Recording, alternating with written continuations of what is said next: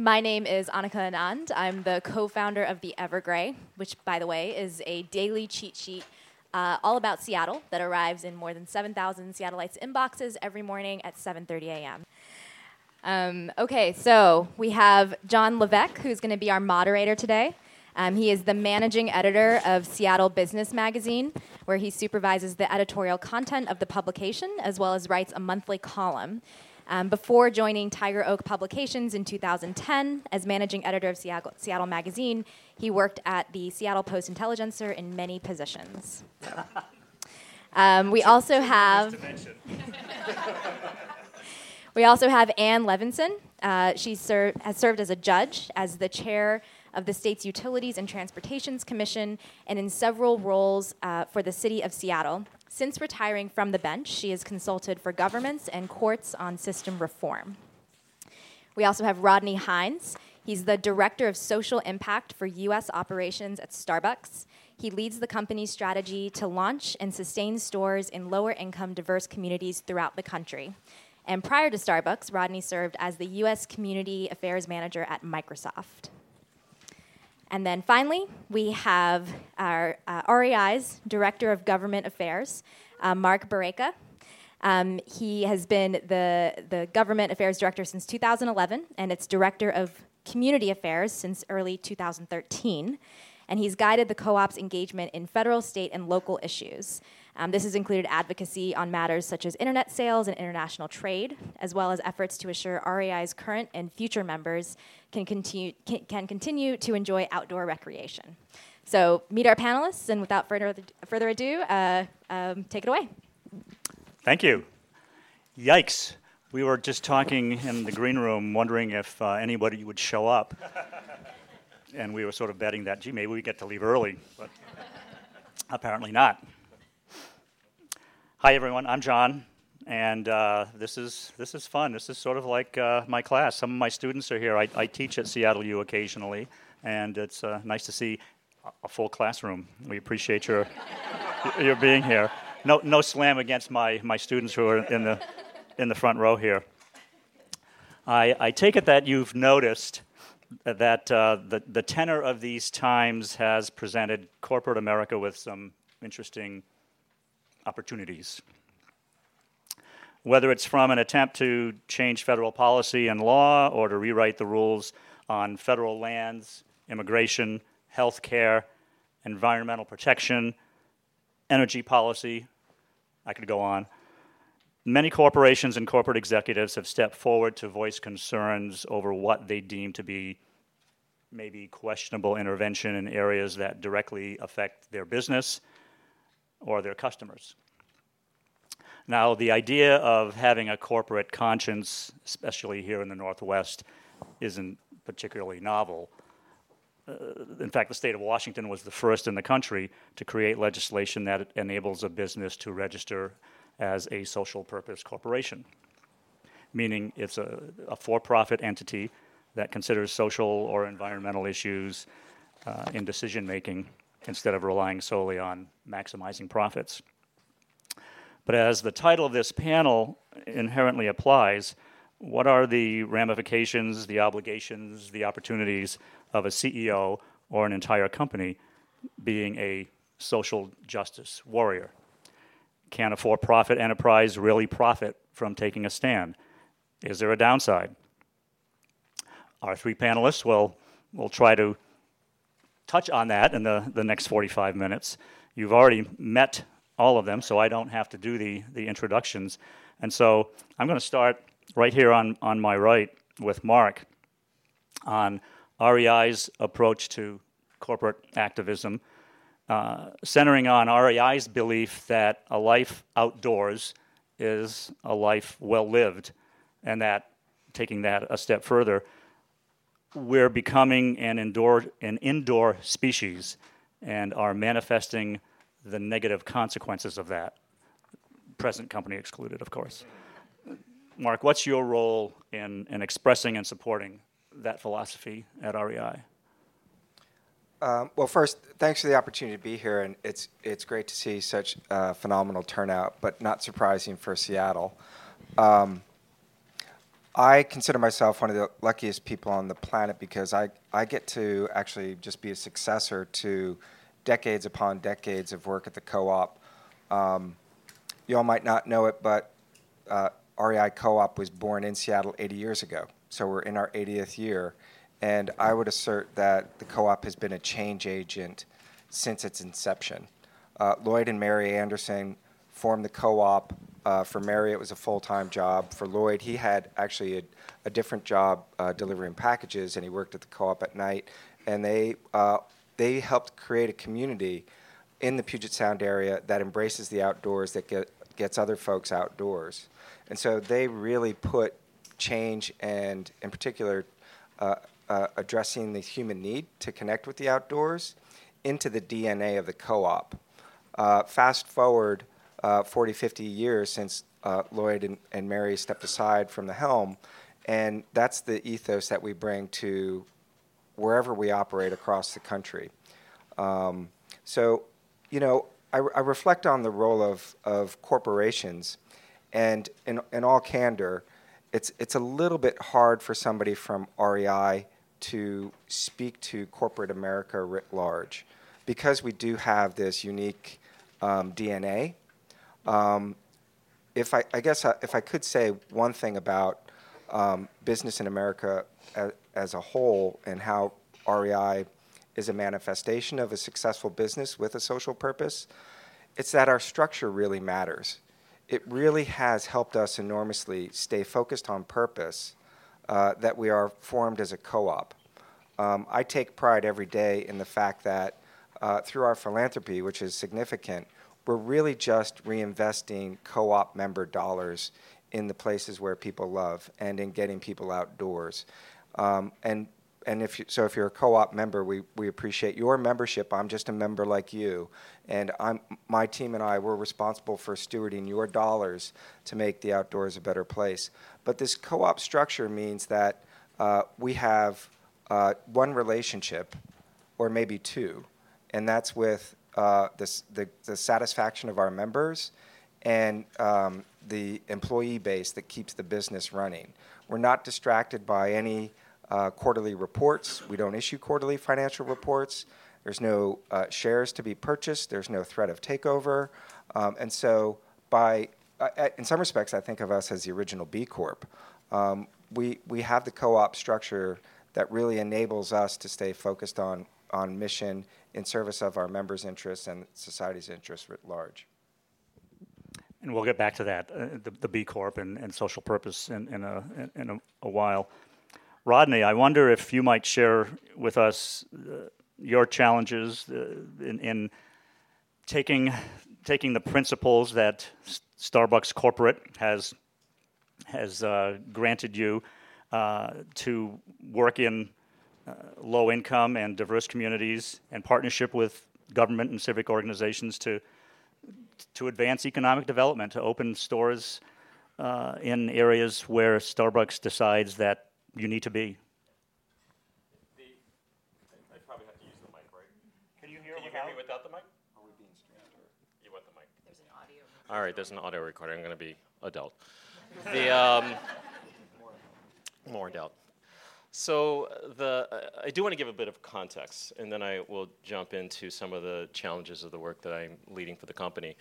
Uh, I think the just as a backdrop, and many of you here in Seattle probably already know this, but it won't stop me from sharing it again.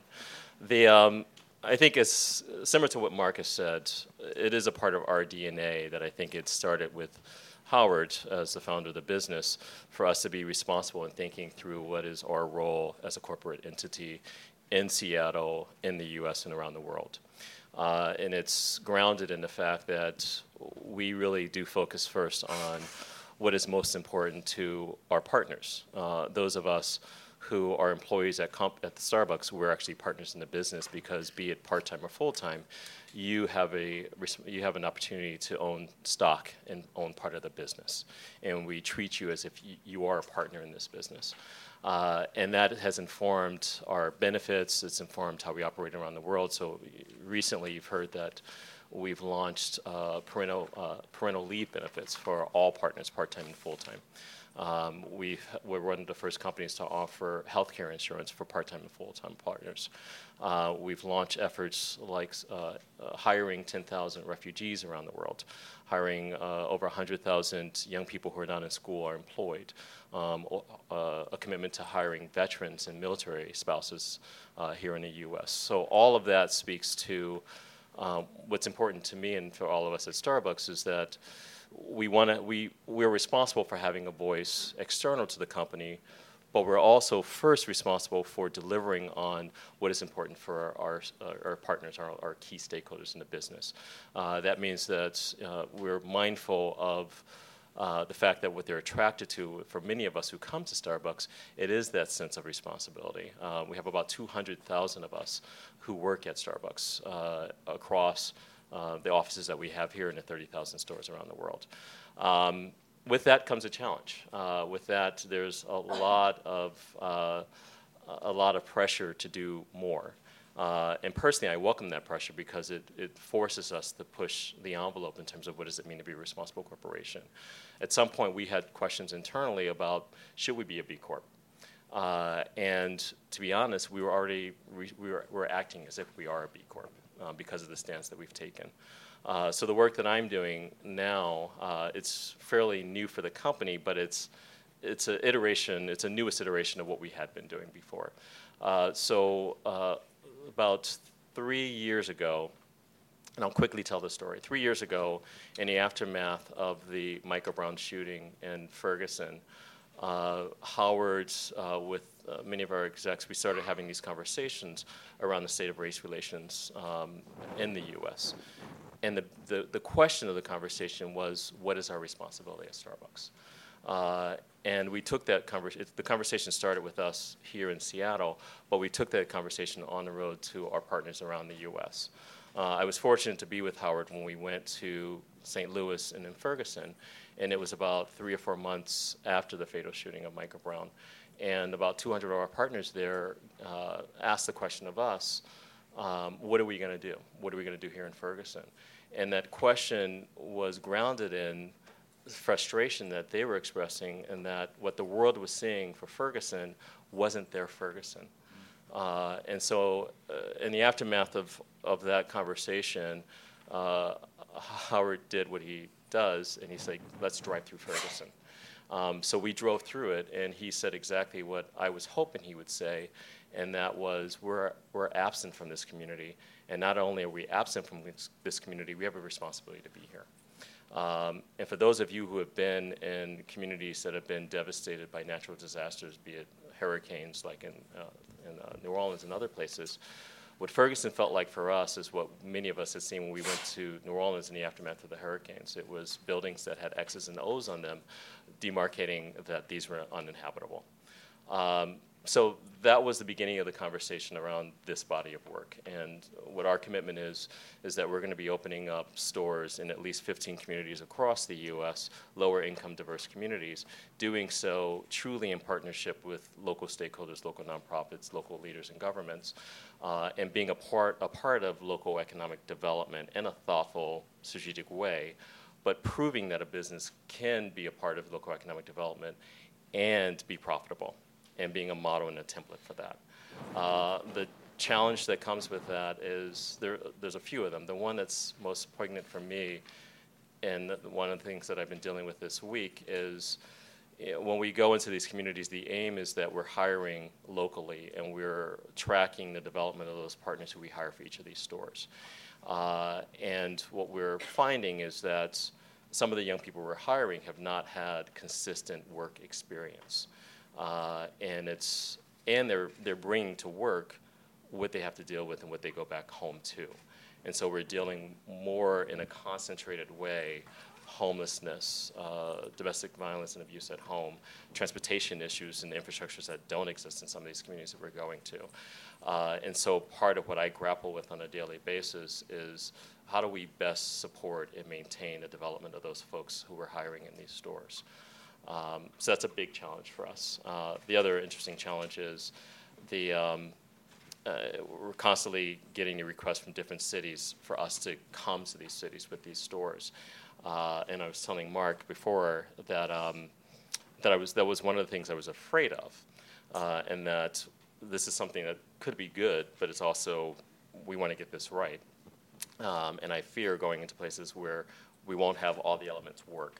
And so I worked with our team of demographers at Starbucks, and we actually came up with this index uh, that looks at where is there economic development already underway in cities that we can be a part of. So if you know enterprise zones, empowerment zones, uh, we look at unemployment rates, we look at diversity numbers, uh, number of opportunity youth, so kids who are not in school and employed.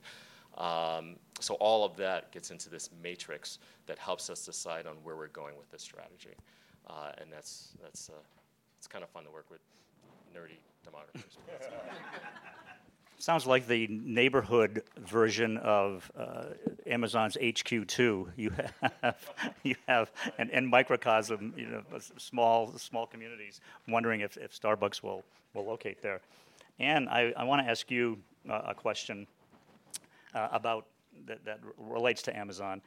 Uh, L G B T Q ad- rights advocates have initiated this uh, No Gay, No Way campaign that's pressuring Amazon to avoid building its H Q two in a state that doesn't protect its residents from discrimination for sexual orientation or gender identity. And I think this this sort of ad hoc movement has identified eleven of the twenty finalists um, are in nine states that do not offer L G B T Q protection.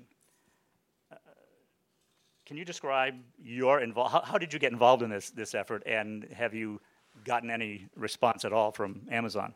Well, first, thanks for having me. The uh, and it's great. I'm a big fan of R E I and Starbucks, so it's great to be with you guys.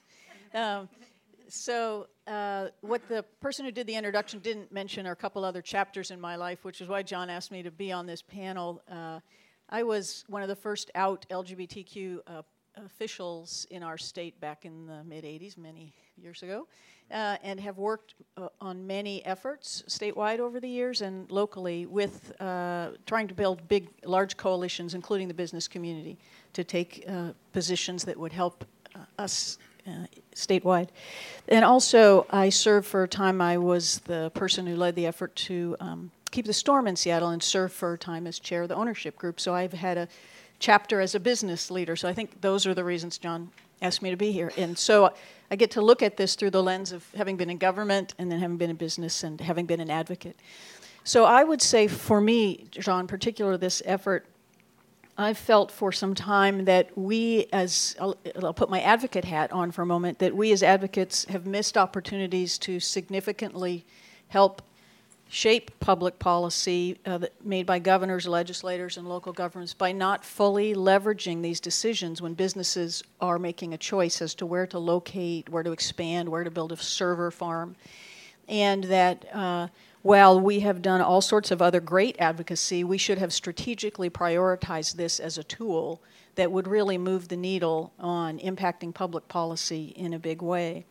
So imagine if over the years businesses had not just said, tell us what tax breaks you'll give us if we locate in your state, but tell us how you fund education. Tell us, do you have anti-discrimination laws that speak to inclusion and tolerance? Tell us, do you have environmental policies that encourage use of re- renewable energy? Tell us, how do you treat immigrants and those in marginalized communities? So if businesses had said, we are going to make our decisions about where we invest, where we locate, where we expand, based on those criteria, not just on whether you'll give us a tax break, you could be sure that in state houses and in city halls in those communities, they would be moving uh, with all deliberate speed to start making some of those public policy changes. So for me, I, I would say that I think Amazon has taken a good step in this direction in its criteria. So it hasn't just asked for tax breaks. It's laid out a set of criteria.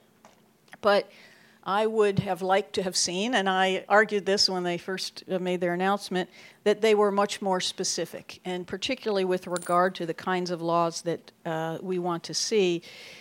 If they had laid out criteria such as, for example, if you do not have an, a non-discrimination law in your state uh, regarding L G B T Q folks, so sexual orientation, gender identity, that that is an important criteria to us because of our workforce, because of our customers, because of who we are as a company. that would not work for us. If they had said that, that would have been in the news coverage, that would have been in the war rooms as all these locales were deciding how they were going to do their bid, that would have been in all the media reports, and again, it would have leveraged a lot faster. Um, it will take us years of lobbying and lawsuits to get the amount of change that could be gotten if we used that leverage more strategically. So I would just say, if you look at the cities now, Amazon still has an opportunity to do this. If they had done it when they announced their finalists and said, the reason these dropped off, here are the specific reasons, that would have sent a loud message. But they can still do it now when they choose their finalist and say, we chose our finalist, this was a significant criteria. They can say, we didn't choose a city in Texas because Texas still has a law in the books that says that you must teach people that, homo- quote, homosexuality is a bad lifestyle. So, of course, we would not locate in a city in Texas. We would not locate in Indiana because they still refuse to have a hate crimes law. We would not locate in North Carolina. We would not locate in Ohio. If they said that, again, uh, when they make their selection, that will drive a lot of change. Because remember, they're also saying as part of this process to all these communities, we're learning a lot about you communities through this process, and there'll be other investments we'll be making. So these mayors, these governors, these legislators are watching closely Uh, how these decisions get made and what gets prioritized. And I think we could move the needle a lot more. And I'll, I would just say for me that in the re- realm of in- influencing public policy, I think what uh, what Starbucks does, what R E I does, what so many companies are doing by uh, their advocacy, their social justice, everything that we're going to talk about today is incredibly important.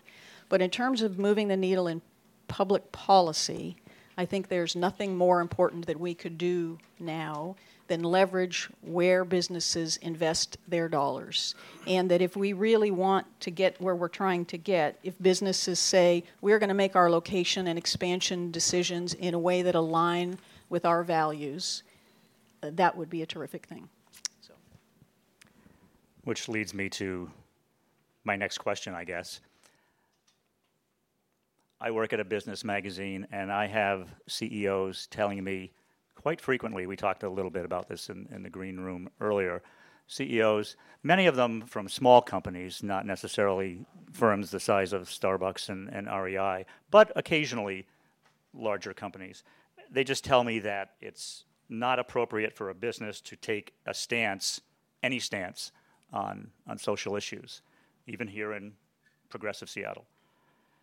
They say their job is to to be responsible to their stakeholders, shareholders in some cases, and, and they're not interested necessarily in alienating uh, a potential segment of their, their demographic. So by your presence here, I, I would assume that you may disagree to some extent.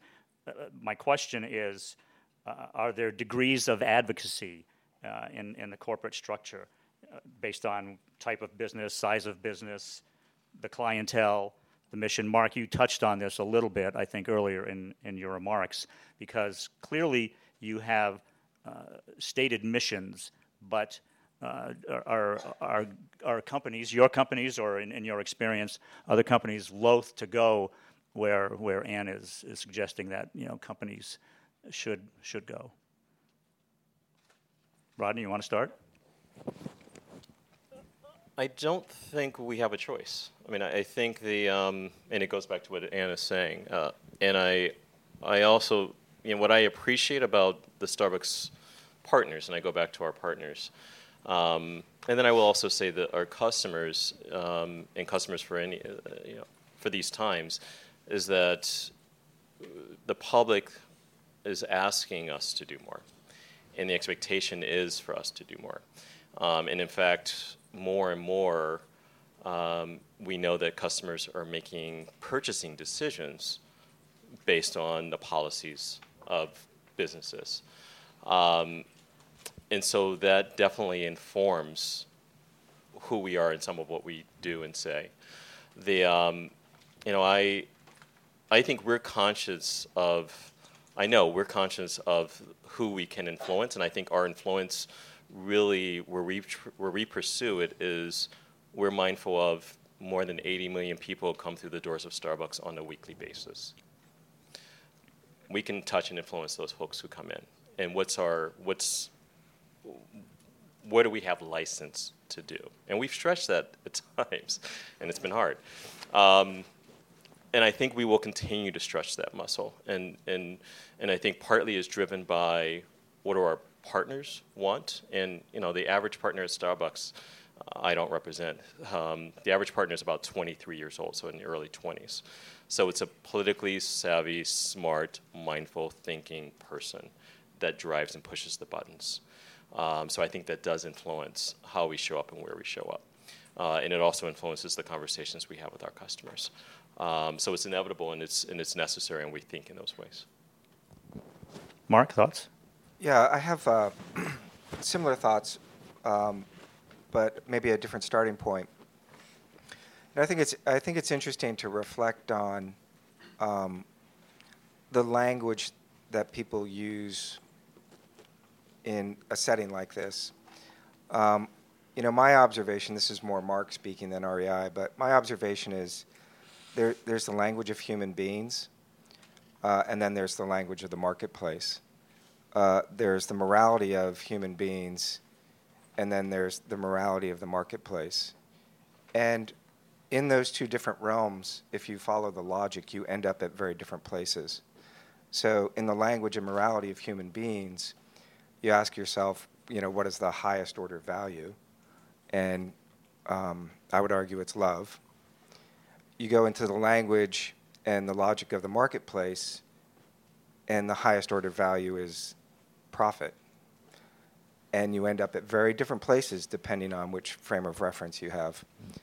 Um, getting back to the, the cherished privilege of being at a co-op, Um, you know, we do across our employee base, across our um, our uh, network of stores, we try to come at business from the human perspective. We want people to become co-op members. Um, we do talk about customers, but boy, we want people to be part of the co-op with us in this journey. Um, so again, we have the the privilege of of having, I'd say, a more humanistic approach to business by virtue of our upbringing, if you will. Uh, but I'd one hundred ten percent agree with Rodney that even if you flip over to the, the language of the marketplace and the logic of the marketplace, nowadays businesses uh, understand that people who walk in the door are um, not just consumers, not just people there to buy things and consume them and dispose of them, but that the business wants a relationship. And you know, people nowadays with the internet, uh, with Amazon, with Costco, with Walmart, if they want a mass market, cheap, cheap, cheap experience in a heartbeat, boy, they can get it anywhere. But if you're in any other type of business, you have to have a relationship. And people look for a business to follow through on real values, um, to manifest real values. And that's how, from our perspective, from a business perspective, we see us making ourselves relevant, even in a world where people can get the cheapest thing fast from almost anywhere. A brief inter- interjection here. I was emceeing an event two nights ago at which Howard Behar, uh, former executive at Starbucks, but retired for the last decade or so, was being honored with a Lifetime Achievement Award by my magazine. Well, Howard Schultz was kind enough to come to the event and introduce the other Howard. And at this event, Howard Schultz, you'll enjoy this, was talking about exactly what you were just discussing.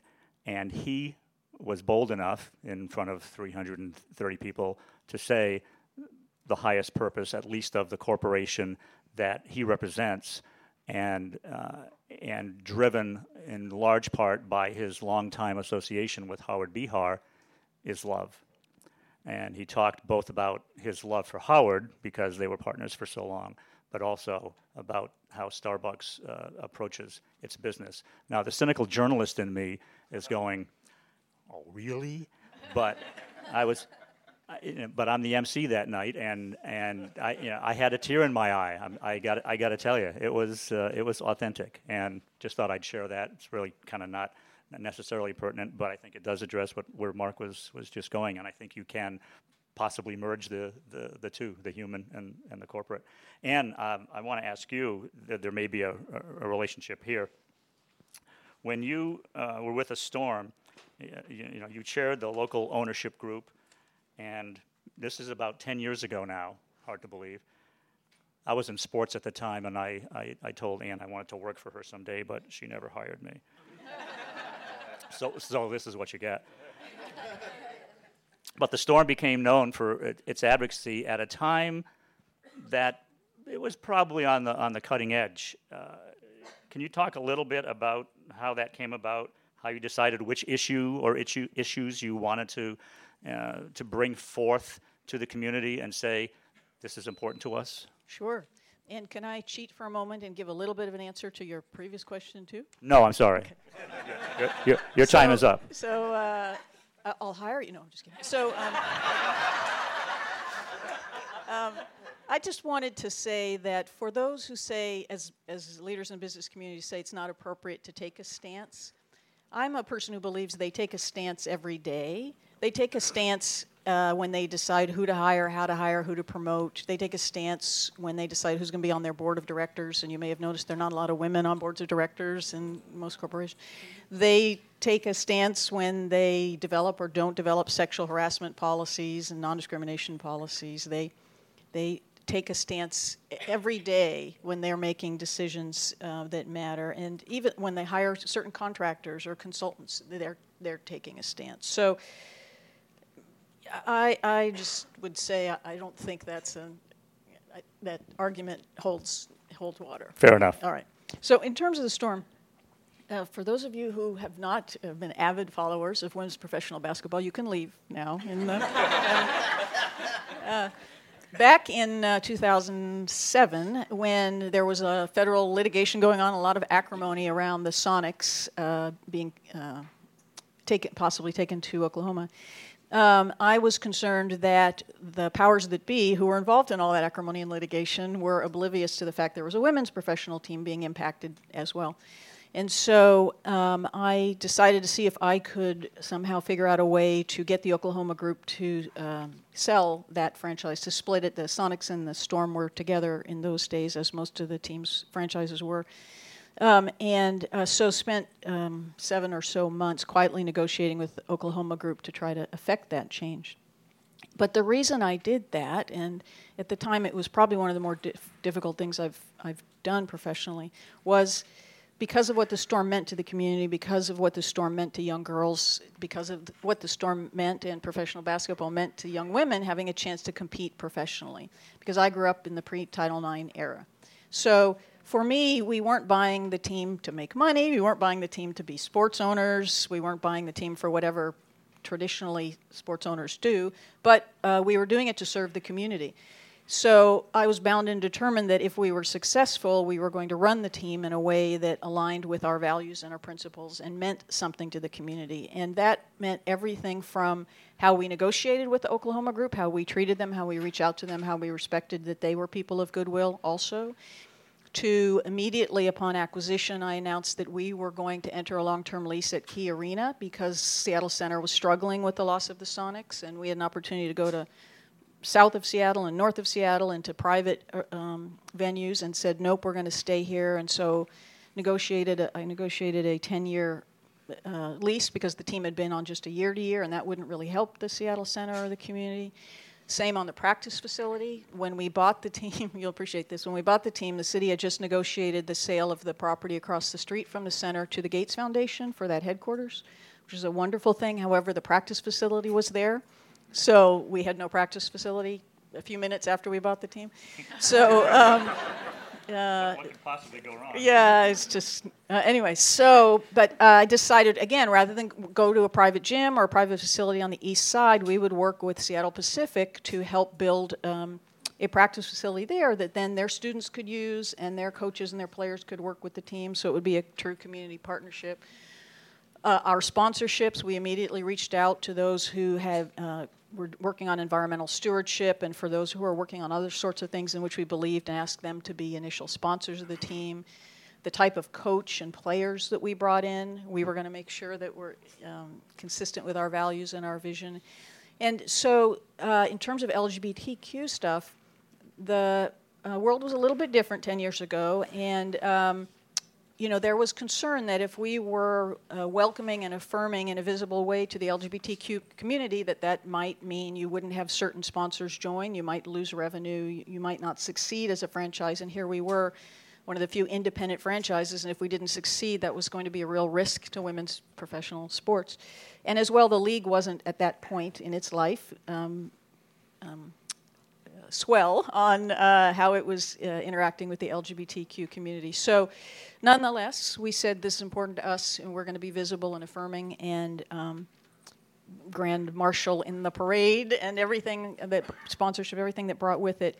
And uh, it's been remarkable that that um, over the years has gotten even better. And I have to say today, I'm just so proud of the players. For those of you who have watched the Take a Knee movement, and you know, the women haven't gotten the same publicity, but the women have been very involved in this movement as well. And they, in some ways, have even more to risk because their salaries are pennies on the dollar, uh, and they don't have a lot of other opportunities, and it's hard for them to get sponsorships to begin with. So when they exercise their voices and and reflect those values, it's it's particularly meaningful.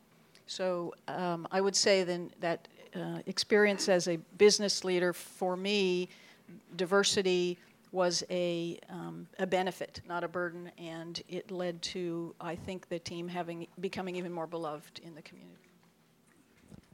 Along those lines, I'm, I'm an opinion writer.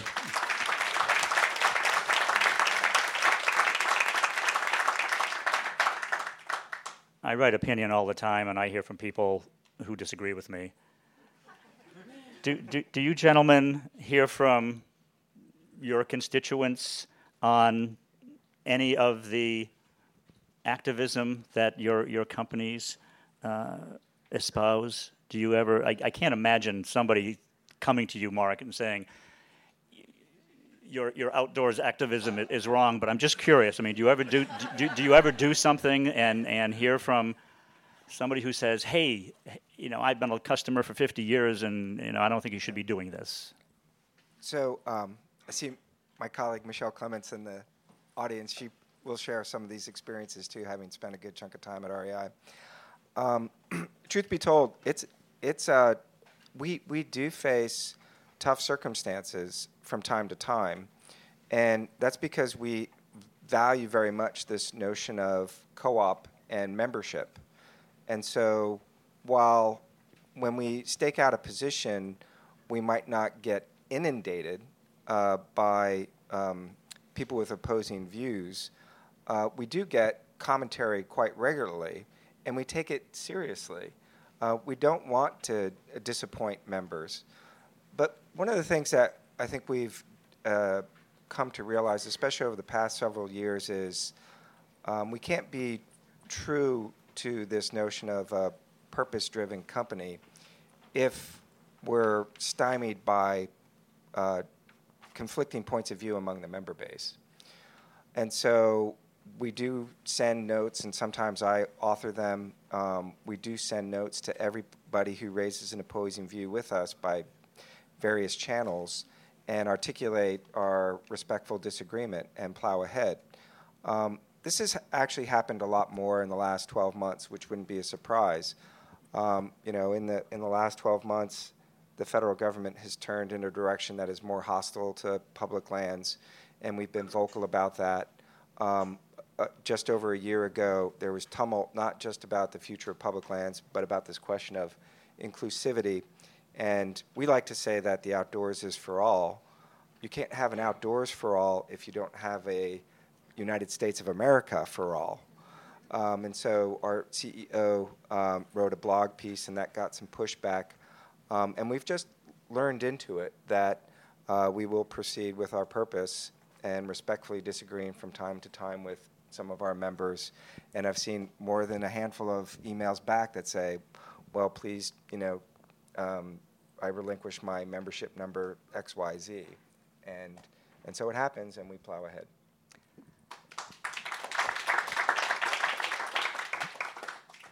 Makes me want to ask the, the, the Patagonia question. Uh, I'm sure everybody saw the Patagonia ad when the the, the shrinking of the, the national monuments uh, occurred. Big black sign on their website, the government just stole your land, or something to, th- to that effect. your approach is probably more moderated, although I think your your C E O you, you, was was quite on point about what what you as uh, what he as an individual and you as a company believe. Do you talk about moderating that voice, not not you know not being so strident, uh, you know, as strident as a as a Patagonia? Well, w- this is a deliberate uh, course of action on, on the part of the co-op that has received a lot of conversation internally, but not much, um, uh, not much dissent, frankly. Um, and we respect what Patagonia does. Back to this notion of the outdoors being for all, um, we think the outdoors is neither Republican nor Democrat, red nor blue, and so for several years now we've been driving at this notion that uh, left side, right side, united outside.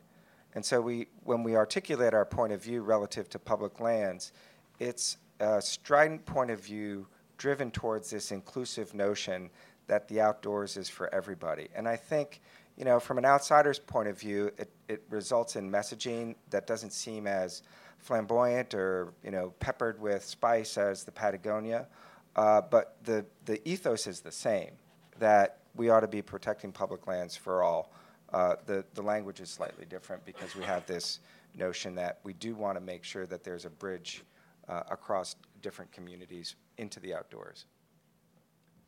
I would love to entertain a question or two from you, if anyone has one. I'm going to give you the microphone.